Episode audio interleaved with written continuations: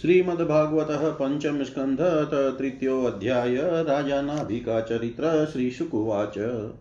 नाभिरपत्यकामो प्रजय मेरुदेव्या भगवन्तं यज्ञपुरुषं वहितात्मा यजत् तस्य वावश्रद्धया विशुद्धभावेन यजतः प्रवगृहेषु प्रचरत्सु द्रव्यदेशकालमन्त्रत्विगदक्षिणा विधानयोगोपपतया दुरधिगमोऽपि भगवान् भागवतवात्सल्यतया सुप्रतीक आत्मानं पराजितं। निजजनाभिप्रेतार्थविधित्सया गृहीतहृदयो हृदयङ्गं मनोनयनानन्दनाव वयवाभिराममाविश्चकार अथ तमाविष्कृतभुजयुगलद्वयं हिरण्मयं पुरुषविशेषं कपिशकौशेयाम्बरधरमुरसि विलसच्छ्रीवत्सललामम् दरवरवनरुह वनमालाचूर्यमृतमणिगदादिभिरुपलक्षिता स्फुटकिरणप्रवरमुकुटकुण्डलकटककटिसूत्रहारकेयूर नूपुराध्यङ्गभूषणभिभूषितमृतविकसदस्य गृहपतयो धना इवोतमधनमुपलभ्य स बहुमानमहर्णेनावनतशीर्षाण उपतस्तु। ऋत्विज ऊचु अहर्षि मुहुरहतमाहरणमस्माकमनुपतानां नमो नम इत्येतावत्सदुपशिक्षितं को हरति पुमान् प्रकृतिगुणव्यति कर्मतिरनीश ईश्वरस्य परस्य प्रकृतिपुरुषयो रर्वार्तनाभिनाम सकलजननीकायव्रीजेन निरसन शिव तमप्रवरगुणगणेकदेशकथनात्रिते परिजानुरागविरचितसबलसंशब्दसलिलसितकिशलय तुलसिकाङ्ध्रुवाङ्कुरैरपि सम्भृतया सपर्यया किल परमपरितुष्यसि अथानयापि न भवत इजयोरुभारभरया समुचितमर्थमिहोपलभामहे आत्मन एवानुशवनमञ्जसा व्यतिरेकेण वो भूयमानाशेषपुरुषार्थस्वरूपस्य किन्तु नाथाशीष आशासाना नामेतदभिसरान्धनमात्र भवितुर्महरति तद्यथा बालिशानां स्वयमात्मनः श्रेय परमविदुषां परमपरं पुरुषः प्रकसय करुणया स्वमहिमानं चापवर्गाख्यमुपकल्पयिष्यन् स्वयं नापचित एवेतरवधियोपलक्षित। अथायमेव वरोह्या हर्तमयर्हि बहिर्षि राजशैरवरदर्शभो भवानीज पुरुषे क्षणविषय आशित। असङ्गनिशितज्ञानानलविदुताशेषमलानां भवत स्वभावा नामात्ममाराम माणां मुनीनां न वरतपरिगुणितगुणगण परममङ्गलायन गुणगणकथनोऽसि अथ कथञ्चित् स्खलनच्युतपतनदृम्मण दुरवस्थानादिषु विवशानां न स्मरणाय ज्वरमरणदशायामपि सकलकशमलनिरसनानि तव गुणकृतनामधेयानि वचनगोचराणि भवन्तु। किञ्चायं राजसि पत्यकां प्रजां भवादृशिमाशासान् ईश्वरमाशिषा स्वर्गापवर्गयोरपि भवन्तमुपधावति प्रजायामर्थप्रतयो धनदमिव धनफलीकरणम् को वा ईहते अपराजितो, अपराजितया मायया नवशितपदव्या नावृतमतिर्विषय विषय विजहरया नावृतप्रकृतिरनुपासितमचरण यदुहवाव तव पुनरदभ्रकर्तरिह समाहुतस्तत्रार्थधियाँ मन्दाना मनस्तद्य देवहेलनं देवदेवाः शिशामेन सर्वान् प्रतिवोढुमविदुम विदुषाम्। श्रीशुकुवाच इति निगदेनाभीष्टूयमानो भगवान् अनिमिषसभो वसधराभिवादिताभिवन्दित चरणसदयमिदमाह। श्रीभगवान् उवाच अहो बतामृष्यो भवद्भिरवितथ गिर्भिवरमो मशुलभमभियाचितो यदमुष्यात्मजो मया सदृशो भूयादिति ममाहमेवाभिरूपः कैवल्या तथा ब्रह्मवादो न मृषा भवितुमर्हति ममेव हि मुखं यद्विजदेवकुलम्। ततः आग्निध्रिये असकलयावतरिष्यामि आत्मतुल्यमनुपलभमान। श्रीशुकुवाच इति निशामयन्त्या मेरुदेव्या पतिमभिधायान्तर्दधे भगवान्। बहिषि तस्मिन्नेव विष्णुदत्त भगवान् परमर्षिभिः प्रसादितो नाभे प्रियचिकित्सया तदवरोधायने मेरुदेव्यां धर्मान् दर्शयितु कामो वातर्शनानां श्रमणानां ऋषीणामुद्रवमन्थिना शुक्लया तनुवावततार ऊर्ध्वमन्थिनां शुक्लया तनुवावततार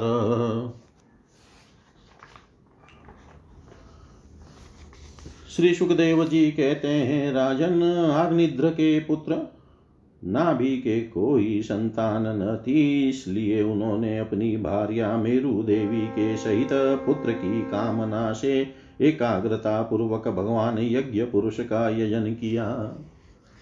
यद्यपि सुंदर रंगों वाले श्री भगवान द्रव्य देश काल मंत्र ऋत्विज दक्षिणा और विधि यज्ञ के साधनों में, साधनों से सहज में नहीं मिलते, तथापि वे भक्तों पर तो कृपा करते ही हैं।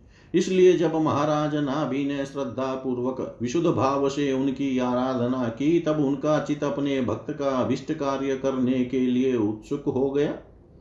यद्यपि उनका स्वरूप सर्वथा स्वतंत्र है, तथापि उन्होंने प्रवर्ग्य कर्म का अनुष्ठान होते समय उसे मन और नैनों को आनंद देने वाले अवयवों से युक्त अति सुंदर हृदय आकर्षक मूर्ति में प्रकट किया।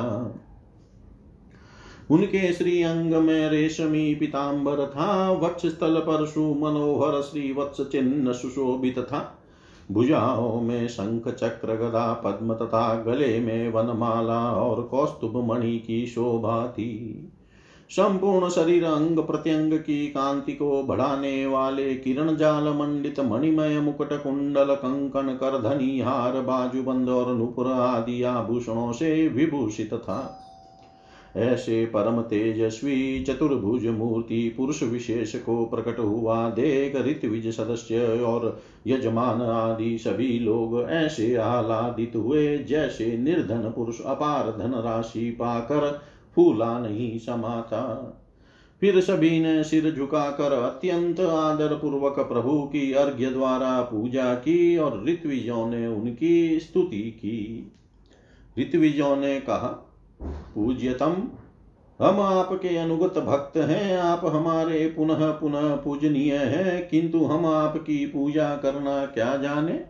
हम तो बार बार आपको नमस्कार करते हैं। इतना ही हमें महापुरुषों ने सिखाया है। आप प्रकृति और पुरुष से भी परे हैं, फिर प्राकृत गुणों के कार्यभूत इस प्रपंच में बुद्धि फंस जाने से आपके गुणगान में सर्वथा समर्थ ऐसा कौन पुरुष है जो प्राकृत नाम रूप एवं आकृति के द्वारा आपके स्वरूप का निरूपण कर सके? आप साक्षात परमेश्वर हैं। आपके परम मंगलमय गुण संपूर्ण जनता के दुखों का दमन करने वाले हैं। यदि कोई उन्हें वर्णन करने का साहस भी करेगा तो केवल उनके एक देश का ही वर्णन कर सकेगा। किंतु प्रभो, यदि आपके भक्त प्रेम गदगद वाणी से स्तुति करते हुए सामान्य जल विशुद्ध पल्लव, तुलसी और दूब के अंकुर आदि सामग्री से ही आपकी पूजा करते हैं तो भी आप सब पर सब प्रकार संतुष्ट हो जाते हैं। हमें तो अनुराग के सिवा इस द्रव्य कालादि अनेकों अंगों वाले यज्ञ से भी आपका कोई प्रयोजन नहीं दिखलाई देता। क्योंकि आप स्वतः ही क्षण क्षण में जो संपूर्ण पुरुषार्थों का फल स्वरूप परमानंद स्वभावत ही निरंतर प्रादुर्भूत होता रहता है, आप साक्षात उसके स्वरूप ही हैं। इस प्रकार यद्यपि आपको इन यज्ञादि से कोई प्रयोजन नहीं है, तथापि अनेक प्रकार की कामनाओं की सिद्धि चाहने वाले हम लोगों के लिए तो मनोरथ सिद्धि का पर्याप्त साधन यही होना चाहिए। आप ब्रह्मादि परम पुरुषों की अपेक्षा भी परम श्रेष्ठ हैं। हम तो यह भी नहीं जानते कि हमारा परम कल्याण किसमें है और न हमसे आपकी यथोचित पूजा ही बनी है। तथापि जिस प्रकार तत्वज्ञ पुरुष बिना बुलाए भी केवल करुणावश अज्ञानी पुरुषों के पास चले जाते हैं, उसी प्रकार आप भी हमें मोक्ष संज्ञक अपना परम पद और हमारी अभिष्ट वस्तुएँ प्रदान करने के लिए अन्य साधारण यज्ञ दर्शकों के समान यहाँ प्रकट हुए हैं। पूज्यतम, हमें सबसे बड़ा वर तो आपने यही दे दिया कि ब्रह्मादि समस्त वरदायकों में श्रेष्ठ होकर भी आप राजर्षि नाभि की इस यज्ञशाला में साक्षात हमारे नेत्रों के सामने प्रकट हो गए। अब हम और वर क्या मांगे? प्रभु आपके गुण गणों का गान परम मंगलमय है, जिन्होंने वैराग्य से प्रज्वलित हुई ज्ञानाग्नि के द्वारा अपने अंतकरण के राग द्वेषादि संपूर्ण मलों को जला डाला है। अतएव जिनका स्वभाव आपके ही समान शांत है, वे आत्मा राम मुनिगण भी निरंतर आपके गुणों का ही गान, गुण, गुणों का गान ही किया करते हैं।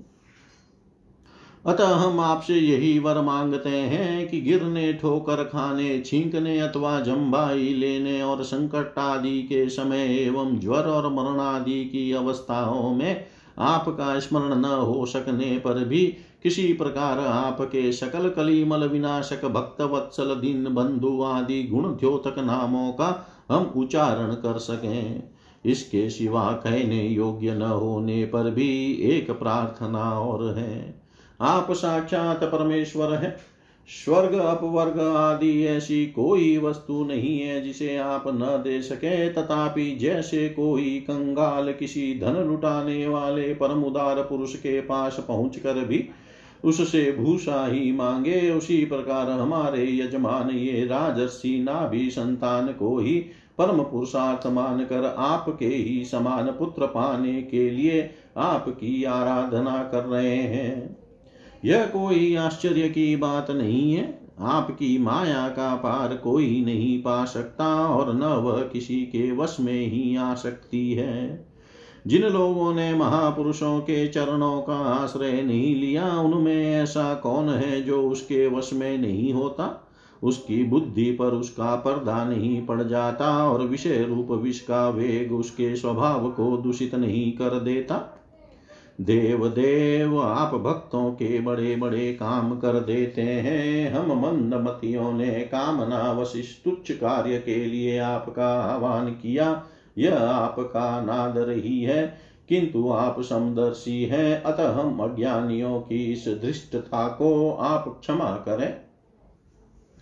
श्री सुखदेव जी कहते हैं, राजन वर्षाधिपति नाभि के पूज्य ऋत्विजों ने प्रभु के चरणों की वंदना करके जब पूर्वोक्त स्तोत्र से स्तुति की, तब देव श्रेष्ठ श्री हरि ने करुणावश इस प्रकार कहा। श्री भगवान ने कहा, ऋषियों, बड़े असमंजस की बात है, आप सब सत्यवादी महात्मा हैं, आपने मुझसे यह बड़ा दुर्लभ वर मांगा है कि राजर्षि नाभि के मेरे समान पुत्र हो। मुनियो मेरे समान तो मैं ही हूँ, क्योंकि मैं अद्वितीय हूँ। तो भी ब्राह्मणों का वचन मिथ्या नहीं होना चाहिए द्विज कुल मेरा ही तो मुख है। इसलिए मैं स्वयं ही अपनी अंश कला से आग्निद्र नंदन नाभि के यहाँ अवतार लूँगा, क्योंकि अपने समान मुझे कोई और दिखाई नहीं देता। श्री सुखदेव जी कहते हैं, महारानी मेरु देवी के सुनते हुए उसके पति से इस प्रकार कहकर भगवान अंतर ध्यान हो गए।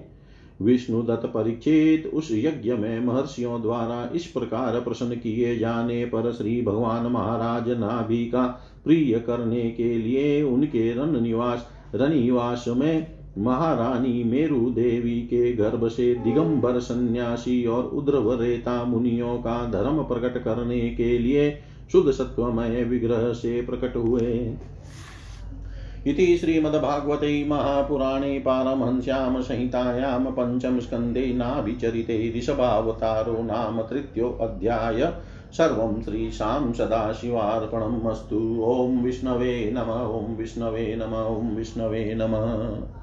श्रीमद्भागवत पंचम स्कंदथ चतुर्थोऽध्याय ऋषभदेव जी का राज्य शासन श्रीशुकुवाच।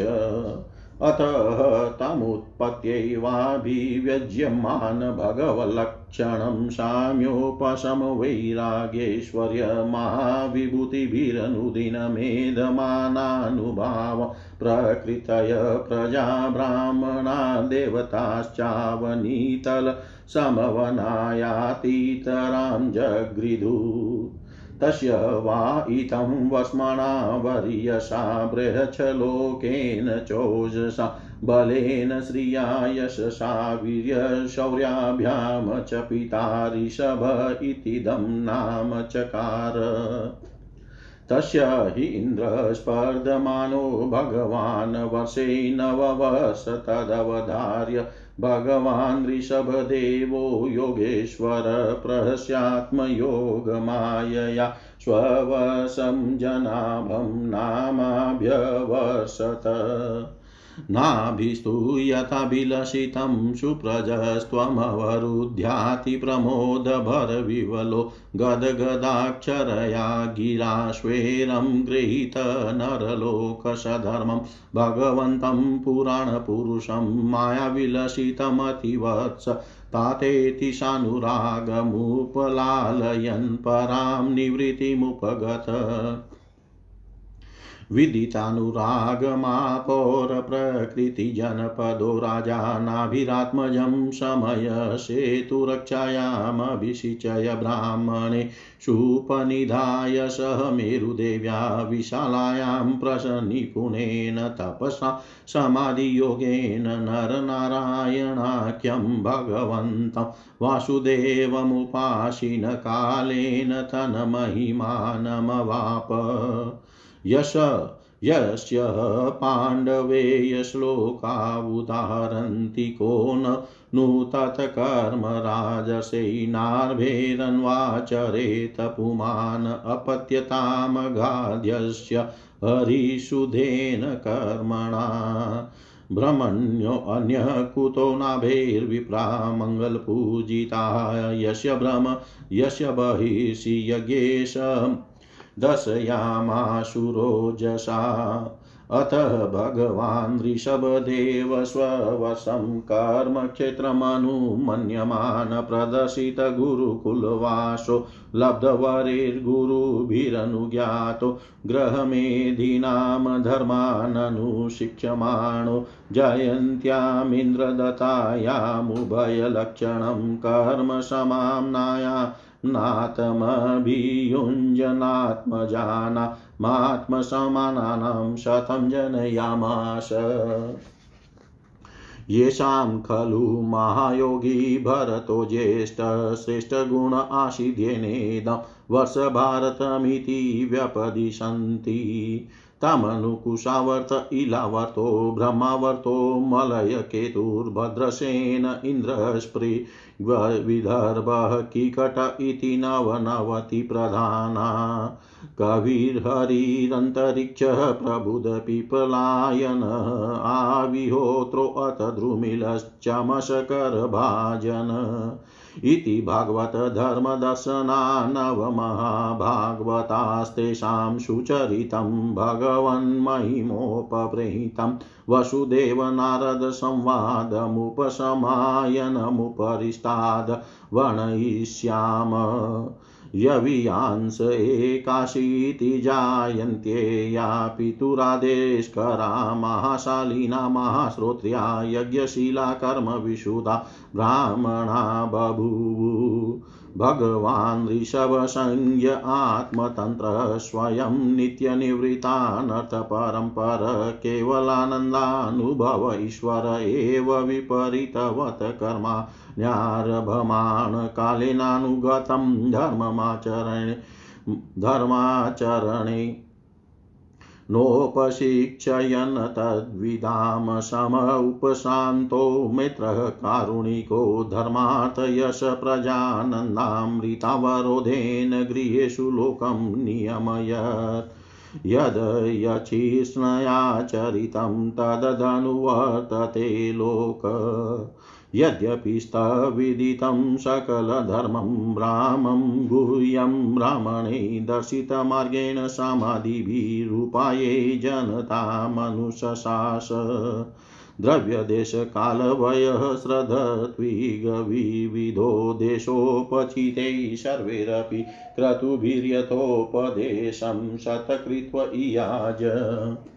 भगवतर्षभेण परिरक्ष्यमाण एतस्मिन् वर्षे न कश्चन पुरुषो वाञ्छन्त्यविद्यमानमिवात्मनो अन्यस्मात् कथञ्चन किमपि कैचिदवेक्ष्यते। भर्तर्यनुशवनं विजृम्भितस्नेहातिशयमन्तरेण। स कदाचिदटमानो भगवान् ऋषभो भ्रमावत गतो भ्रमसि प्रवरसभायां प्रजानां निशामयन्ति नामात्मजानवहितात्मन प्रश्रय प्रणय भरसुयन्त्रितानप्युपशिक्षयन्निति होवाच भरसुयन्त्रितानप्युपशिक्षयन्निति होवाच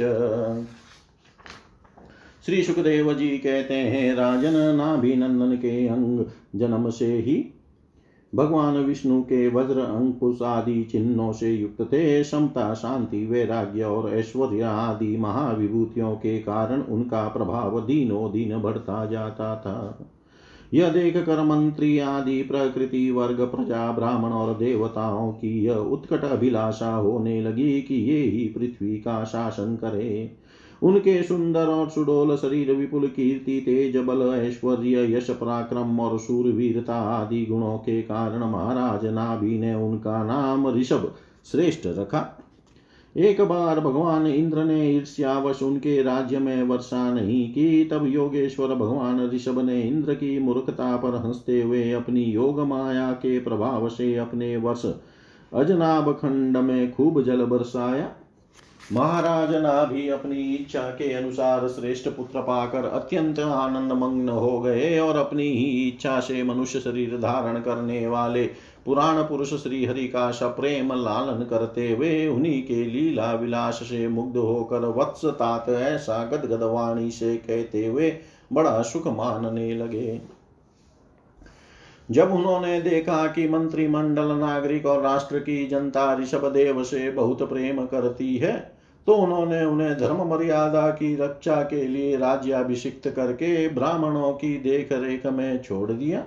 आप अपनी पत्नी मेरु देवी के सहित बद्रिकाश्रम को चले गए। वहाँ अहिंसा वृत्ति से जिससे किसी को उद्वेग न हो, ऐसी कौशल पूर्ण तपस्या और समाधि योग के द्वारा भगवान वासुदेव के नर नारायण रूप की आराधना करते हुए समय आने पर उन्हीं के स्वरूप में लीन हो गए। पांडुनंदन राजा नाभि के विषय में यह लोकोक्ति प्रसिद्ध है।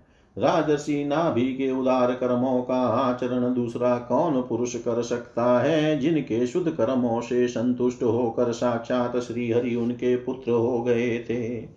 महाराज नाभि के समान ब्राह्मण भक्त भी कौन हो सकता है? जिनकी दक्षिणा आदि से संतुष्ट हुए ब्राह्मणों ने अपने मंत्र बल से उन्हें यज्ञशाला में साक्षात श्री विष्णु भगवान के दर्शन करा दिए।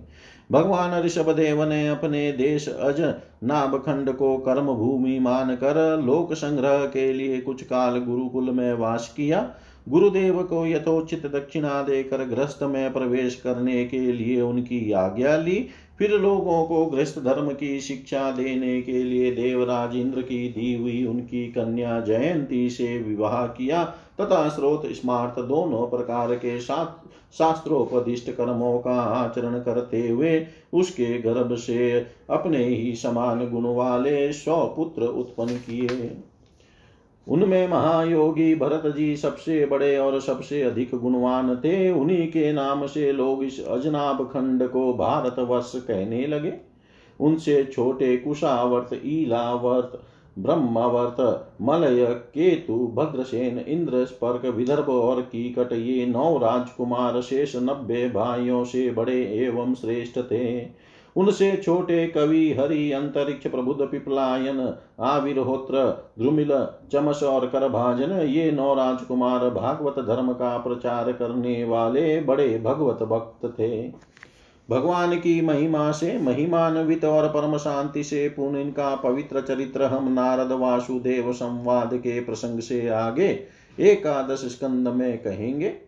इनसे छोटे जयंती के इक्यासी पुत्र पिता की आज्ञा का पालन करने वाले अति विनित महान वेदज्ञ और निरंतर यज्ञ करने वाले थे, वे पुण्य कर्मों का अनुष्ठान करने से शुद्ध होकर ब्राह्मण हो गए थे। भगवान ऋषभदेव यद्यपि परम स्वतंत्र होने के कारण स्वयं सर्वदा ही सब प्रकार की अनर्थ परंपरा से रहित केवल आनंदानुभव स्वरूप और साक्षात ईश्वर ही थे तो भी अज्ञानियों के समान कर्म करते हुए उन्होंने काल के अनुसार प्राप्त धर्म का आचरण करके उसका तत्व न जानने वाले लोगों को उसकी शिक्षा दी। साथ ही सम शांत सुहृद और कारुणिक रहकर धर्म अर्थ यश संतान भोग सुख और मोक्ष का संग्रह करते हुए गृहस्थाश्रम में लोगों को नियमित किया। महापुरुष जैसा जैसा आचरण करते हैं, दूसरे लोग उसी का अनुकरण करने लगते हैं। यद्यपि वे सभी धर्मों के सार रूप वेद के गुड़ रहस्य को जानते थे तो भी ब्राह्मणों की बतलाई हुई विधि से सामदान आदि नीति के अनुसार ही जनता का पालन करते थे। उन्होंने शास्त्र और ब्राह्मणों के उपदेशानुसार भिन्न भिन्न देवताओं के उद्देश्य से द्रव्य देश, काल, आयु, श्रद्धा और ऋत्विज आदि से सुसंपन्न सभी प्रकार के सौ सौ यज्ञ किए। भगवान ऋषभदेव के शासन काल में इस देश का कोई भी पुरुष अपने किसी से भी, अपने प्रभु के प्रति दिन दिन बढ़ने वाले अनुराग के सिवा और किसी वस्तु की कभी इच्छा नहीं करता था। यही नहीं, आकाश कुसुमादि अविद्यमान वस्तु की भांति कोई किसी की वस्तु की और दृष्टिपात भी नहीं करता था। एक बार भगवान ऋषभदेव घूमते घूमते ब्रह्मवर्त देश में पहुँचे। वहाँ बड़े बड़े ब्रह्म ऋषियों की सभा में उन्होंने प्रजा के सामने ही अपने समाहित चित तथा विनय और प्रेम के भार से सुनसंयत पुत्रों को शिक्षा देने के लिए इस प्रकार कहा। इति श्रीमद्भागवते महापुराणे पारमहंस्यां संहितायां पञ्चमस्कन्धे चतुर्थोऽध्याय। सर्वं श्रीशां सदाशिवार्पणम् अस्तु। ॐ विष्णवे नमः। ॐ विष्णवे नमः। ॐ विष्णवे नमः। श्रीमद्भागवत पंचम स्कंद पंचमो अध्याय ऋषभ जी का अपने पुत्रों को उपदेश देना और स्वयं अवधूत वृत्ति ग्रहण करना। ऋषभ उवाच। नायं देहो देहभाजामनिलोके कष्टान् कामान् हते विभुजां ये। तपो दिव्यं पुत्रकायेन स त्वं सुधये ध्येयद्यस्माद् ब्रह्मसौख्यं तावन्तम् महतसेवामद्वारमाहुर्विमुक्ते तमोद्वारं योषितां सङ्गिसङ्गम महान्तस्ते समचिता प्रशान्ता विमन्यव सुहृदसाधवो ये ये वा मयि शेकृतसौहार्दाता जनेषु देहं भरवातिकेषु, गृहेषु जायात्मजरातिमत्सु, न प्रीतियुक्ता यावदर्थाश्च लोके। नूनं प्रमत कुरुते विकर्म यदिन्द्रियप्रीतय आपृणोति न साधु मन्ये यत् आत्मनयो आत्मनोऽयमसन्नपि क्लेशद आशदेह। पराभवस्तावद्बोधजातो यावन् जिज्ञासत आत्मतत्त्वं यावत् क्रियास्तावदिदं मनो वै कर्मात्मकं येन शरीरबन्ध। एवं मनः कर्मवशं प्रयुङ्क्ते अविधेयात्मन्युपदीयमाने प्रीतिर्न यावन्मयि वासुदेवेन मुच्यते देहयोगेन तावत्। यदा न पश्यत्य यथा गुणेहां स्वाते प्रमतसहसा विपश्चित गतस्मृतिर्विन्दति तत्र तापानासाद्य मे तुन्यमगारमज्ञ पुंसस्त्रिया मिथुनि भावमेतं तयोर्मितो हृदयग्रन्थिमाहु अतो ग्रहक्षेत्रसुतात्तवित्तै जनस्य मोऽयमहं ममेति। यदा मनो हृदयग्रन्थिरस्य कर्मानुबद्धो दृढ आशलथेत तदा जनसम्परिवतते स्मान्मुक्त परं यात्यतिहाय हेतुम् हंसे गुरो मयि भक्त्यानुवृत्त्या वितृष्णया द्वन्द्वतितिक्षया च सर्वत्र जन्तोर्वयसनावगत्या जिज्ञासया तपसेहानिवृत्त्या। मतकर्मभिमत्कथया च नित्यं मदेव सङ्गादगुणकीर्तनाम्ने निर्वेरसाम्योपशमेन पुत्रा जिहासया देहगेयात्मबुद्धे अध्यात्मयोगेन विविक्तसेवया प्राणेन्द्रियात्माभिजयेन सद्रयक्षद्रया सश्रद्धया ब्रह्मचर्येण शश्वद असम्प्रमादेन यमेन वाचां। सर्वत्र मदभावविचक्षणेन ज्ञानेन विज्ञानविराजितेन योगेन धृत्युध्यं सत्त्वयुक्तो लिङ्गं व्यपोहेत कुशलोऽहमाख्यम् कर्माशयं हृदयग्रन्थिबन्धमविद्ययासि सादितप्रमत अनेन योगेन यथोपदेशं हो परमेत योगात् शिष्या च नृपो गुरुर्वामलोककामो। मदनुग्रहात् इतं विमन्युरनुशिष्यादतञ्जज्ञान न योजयेत कर्मसु। कर्ममूढान् कं योजयन्मनुजोऽथ लभेत निपा तयनष्टदृशं विगते। लोकस्वयं श्रेयसी नष्टदृष्टियोऽर्थान् समीहेत निकाम काम अन्योन्यवैरशुक्लेशहेतोरनन्तदुःखं च न वेदमूढ। कस्तं स्वयं तदभिज्ञो विपश्चिद अविधिया अविद्यायामन्तरे वर्तमानं दृष्ट्वा पुनस्तं सघृणकुबुधिं प्रजोजयेदुपथगं यथान्धम् गुरुर्न स्यात्, स्वजनो न च स्यात्, पिता न च स्या जननी न सा स्यात्, देवं न तत् स्यान्, पति च स स्यान्, मोचयेद्य समुपेत मृत्युम्।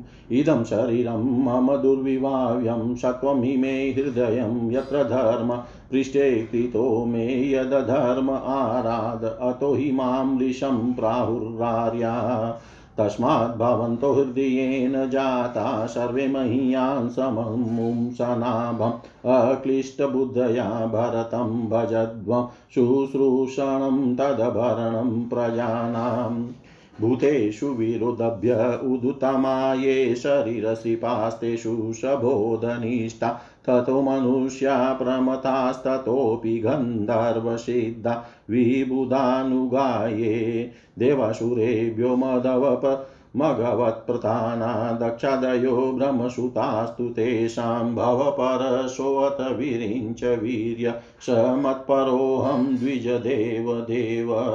न ब्राह्मणे स्तुलये भूतमन्यत पश्यामि विप्राः किमतः परं तु यस्मिन्नृभिः प्रहुतं श्रद्धयाहं स्नामि कामं न तथाग्निहोत्रे। धृता तनुरुशति मे पुराणि येनेह सत्वं परमं पवित्रं समोदम सत्यमनुग्रहश्च तपस्थितिक्षानुभवश्च यत्र मतोऽप्यनन्तात् परत परस्मात् स्वर्गापवर्गाधिपतेन किञ्चित्। येषां किमु स्यादितरेण तेषां किञ्चनानां मयि भक्तिभाजाम्। सर्वाणि मधिष्णयतया भवद्भिश्चराणि भूतानि सुता ध्रुवाणि सम्भा सम्भावितव्यानि पदे पदे वो विविक्तदृगभिस्तदुहाहरणं मे मनोवचोद्रिकरणे हि तस्य साक्षात् कृतं मे परिबहरणं हि विना पुमानयेन महाविमोहात् कृतान्तपाशान्तविमोक्तुमीशते श्रीशुकुवाच एवमनुशास्यात्मजान् स्वयमनुशिष्टानपि लोकानुशासनार्थं महानुभाव परमसुहद्भगवान् निषभा नृषभापदेश उपशमशीलानामुपरतकर्मणां महामुनीनां भक्तिज्ञानवैराग्यलक्षणं पारमंस्यधर्ममुपशिक्षमाण स्वतनयशतज्येष्ठं परमभागवतं भगवज्जनपरायणं भरतं धरणिपालनाय विशिच्य स्वयं भवन एवोर्वति वरितशरीरमात्रपरिग्रह उन्मथ इव गगनपरिधानप्रकीर्णकेश आत्मन्यारोपिताः वनियो भ्रमावतात् प्रव्राज जडान्द मूकबधिरपिशाचोन्मादकवद वधुतवेषोऽभिभाष्यमाणोऽपि जनानां गृहीतमौनव्रतस्तुष्णीं बभूव। तत्र तत्र पुरग्रामकरखेटवाटखर्वटशिबिरव्रजघोषसातगिरिवनाश्रमादि स्वनुपतमवनीचरापसदे परिभूयमानो मक्षिका वीरिव वनगजस्तर्जनताडनावमेहनस्ति वनग्रावशकृद्रज प्रक्षेपपुतिवात दुरुक्ते तद विगणयन्नेवाशतसंस्थान एतस्मिन् देहोपलक्षणे सदपदेश उभयानुभव स्वरूपेण स्वमहिमावस्थानेना नेना समारोपितम् अहं ममाभिमानत्वादविखण्डितमना पृथिवीमेकचरपरिभ्रमाम अतिसुकुमारकर चरणोरस्थलविपुलः भाव्यसङ्गलवदनाद्यवय वविन्यास प्रकृतिसुन्दर स्वभावहाससुमुखो नव नलिलदलायमान शिशिरतारारुणायतनयनरुचिरसदृश सुभग कपोलकर्णकण्ठनाशो विगूढस्मितवदनमहोत्सवेन पुरवनितानां मनसि कुसुमशरासनमुपद दान परागवलम्बमान कुटिलजटिलकपिकेश भूरिभारो अवधूतमलिन निजशरीरेण ग्रहगृहीत इवादृश्य यरिवावश भगवान् लोकमिमं योगस्यादा प्रतीपमिवाचक्षाणस्तत्प्रि प्रतिक्रिया कर्मभिभत्सितमिति व्रतमाजगरमास्थितः शयान एवासनाति पिबति खादत्यं वमेहति हदति स्म चेष्टमान् उचरित आदिग्धो देश। तस्य य पुरीशशुरभिसौगन्ध्यवायुस्तं देशं दशयोजनसमन्तात् सुरभिं चकार।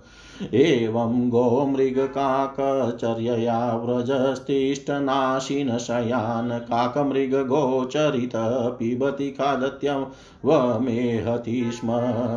इति नानायोगचर्याचरणो भगवान् केवल्यपति ऋषभो अविरत परममानन्दानुभव आत्मनि सर्वेषां भूतानामात्मभूते भगवती वासुदेव आत्मनो अव्यवधानानन्तरोदरभावे सिद्धसमस्तार्थपरिपूर्णो योगेश्वर्याणि वेहाय समनो जवान्तर्धान परकाय प्रवेश दुर्ग्रहणादीनि यदृच्छयोपगतानि नाञ्जसा नृपहृदयेनाभ्यनन्दत।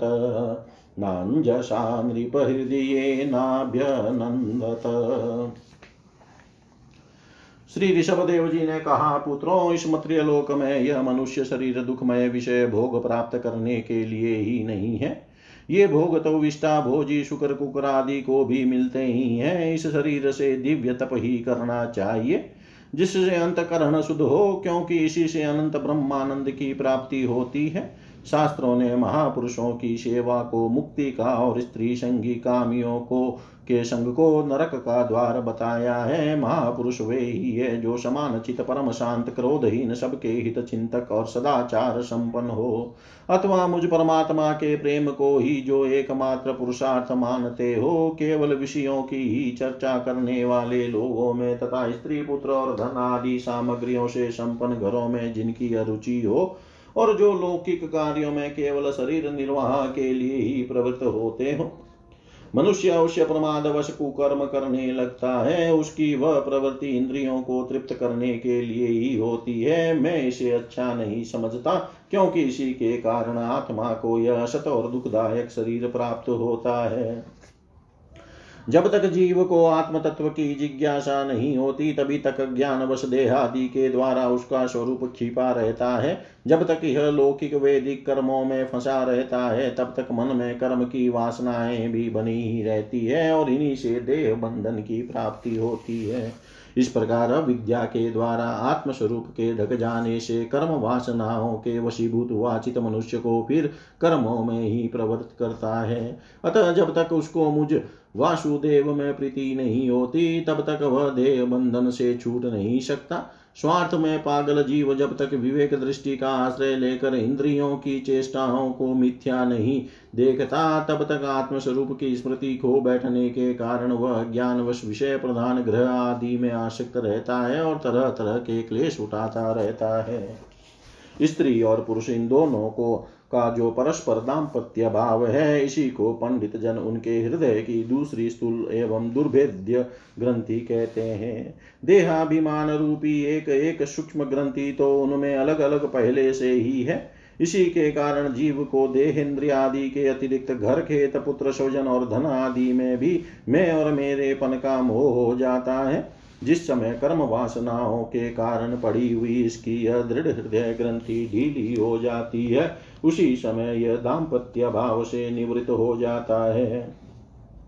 और संसार के हेतुभूत अहंकार को त्याग कर सब प्रकार के बंधनों से मुक्त हो परम पद प्राप्त कर लेता है। पुत्रों संसार सागर से पार होने में कुशल तथा धैर्य उद्यम एवं सत्व गुण विशिष्ट पुरुष को चाहिए कि सबके आत्मा और गुरु स्वरूप मुझ भगवान में भक्ति भाव रखने से, मेरे परायण रहने से, तृष्णा के त्याग से, सुख दुख आदि द्वंद्वों के सहने से, जीव को सभी योनियों में दुख ही उठाना पड़ता है। इस विचार से, तत्व जिज्ञासा से, तप से, सकाम कर्म के त्याग से मेरे ही लिए कर्म करने से मेरी कथाओं का नित्य प्रति श्रवण करने से मेरे भक्तों के संग और मेरे गुणों के कीर्तन से, वैर त्याग से, समता से, शांति से और शरीर तथा घर आदि में मैं मेरे पन के भाव को त्यागने की इच्छा से, अध्यात्म शास्त्र के अनुशीलन से, एकांत सेवन से, प्राण इंद्रिय और मन के संयम से शास्त्र और सतपुरुषों के वचन में यथार्थ बुद्धि रखने से,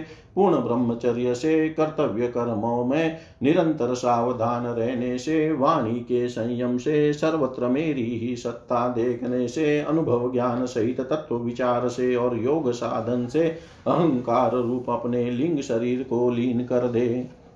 मनुष्य को चाहिए कि वह सावधान रहकर विद्या से प्राप्त इस हृदय ग्रंथि रूप बंधन बंधन को शास्त्रोक्त रीति से इन साधनों के द्वारा भली भांति काट डाले, क्योंकि यही कर्म संस्कारों के रहने का स्थान है, तदनंतर साधन का भी परित्याग कर दे। जिसको मेरे लोक की इच्छा हो अथवा जो मेरे अनुग्रह की प्राप्ति को ही परम पुरुषार्थ मानता हो, वह राजा हो तो अपनी अबोध प्रजा को, गुरु अपने शिष्यों को और पिता अपने पुत्रों को ऐसी ही शिक्षा दे। अज्ञान के कारण यदि वे उस शिक्षा के अनुसार न चलकर कर्म को ही परम पुरुषार्थ मानते रहे तो भी उन पर क्रोध न करके उन्हें समझा बुझा कर कर्म में प्रवृत्त न होने दे। उन्हें विषयाशक्ति युक्त काम्य कर्मों में लगाना तो ऐसे, ऐसा ही है, जैसे किसी अंधे मनुष्य को जान बूझ कर गड्ढे में ढकेल देना। इससे भला किस पुरुषार्थ की सिद्धि हो सकती है?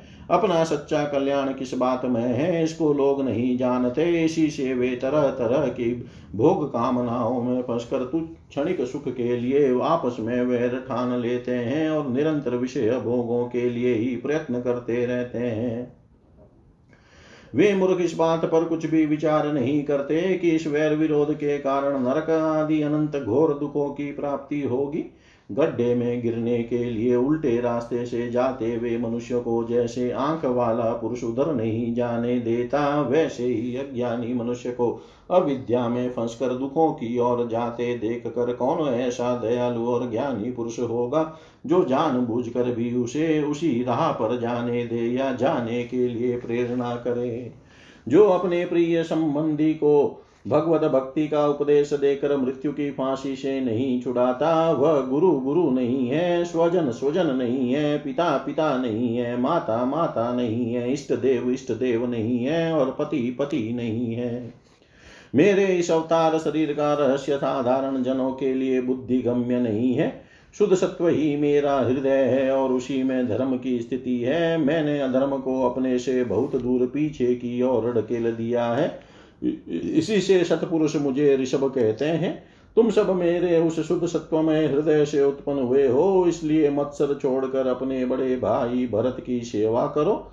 उसकी सेवा करना मेरा, मेरी ही सेवा करना है, और यही तुम्हारा प्रजा पालन भी है। अन्य सब भूतों की अपेक्षा वृक्ष अत्यंत श्रेष्ठ है, उनसे चलने वाले जीव श्रेष्ठ है, और उनमें भी कीट आदि की अपेक्षा ज्ञान युक्त पशु आदि श्रेष्ठ है। पशुओं में मनुष्य, मनुष्यों में प्रमत गण प्रमतों से गंधर्व, गंधर्वों से सिद्ध और सिद्धों से देवताओं के अनुयायी किन्नरादि श्रेष्ठ है।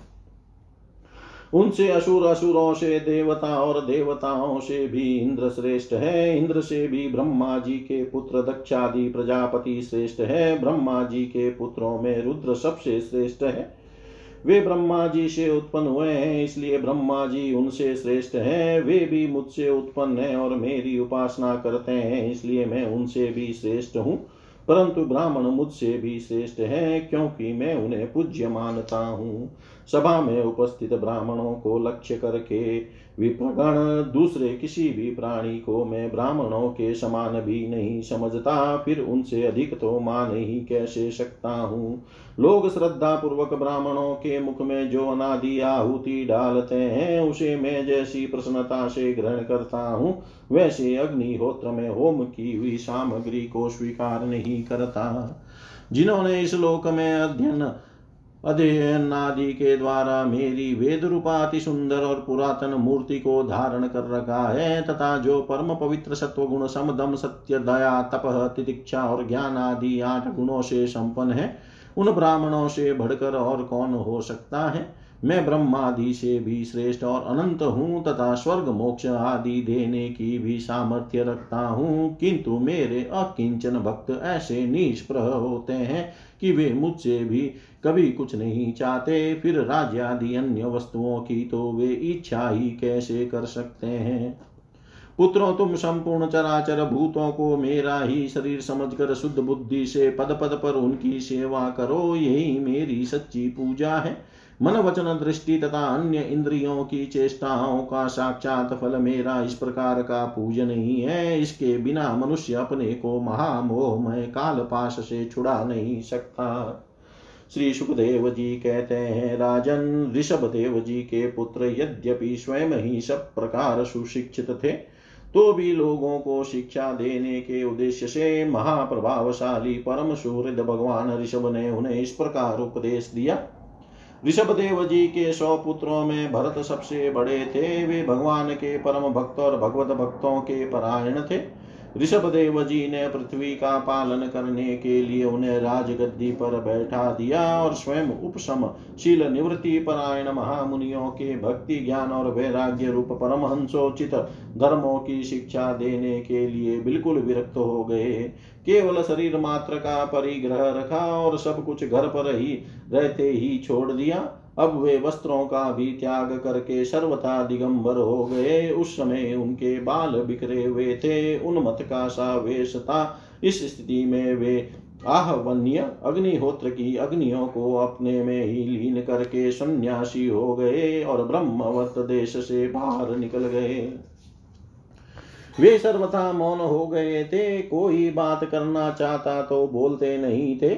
जड़ अंधे, बहरे, गूँगे, पिशाच और पागलों की सी चेष्टा करते हुए वे अवधुत बने, जहाँ तहां विचरने लगे। कभी नगरों और गाँवों में चले जाते तो कभी खानों, किसानों की बस्तियों, बगीचों, पहाड़ी, गाँवों, सेना की छावनियों, गौशालाओं, अहिरों की बस्तियों और यात्रियों के टिकने के स्थानों में रहते। कभी पहाड़ों, जंगलों और आश्रम आदि में विचरते वे किसी भी रास्ते से निकलते तो जिस प्रकार वन में विचरने वाले हाथी को मक्खियाँ सताती है, उसी प्रकार मूर्ख और दुष्ट लोग उनके पीछे हो जाते और उन्हें तंग करते। कोई धमकी देते, कोई मारते, कोई पेशाब कर देते, कोई थूक देते, कोई ढेला मारते, कोई विष्टा और धूल फेंकते, कोई अधो वायु छोड़ते और कोई खोटी करी सुनाकर उनका तिरस्कार करते। किंतु वे इन सब बातों पर जरा भी ध्यान नहीं देते। इसका कारण यह था कि ब्रह्म से सत्य कहे जाने वाले इस मिथ्या शरीर में उनकी अहंता ममता तनिक भी नहीं थी। वे कार्य कारण रूप संपूर्ण प्रपंच के साक्षी होकर अपने परमात्म स्वरूप में ही स्थित थे। इसलिए अखंड चितवृत्ति से अकेले ही पृथ्वी पर विचरते रहते थे।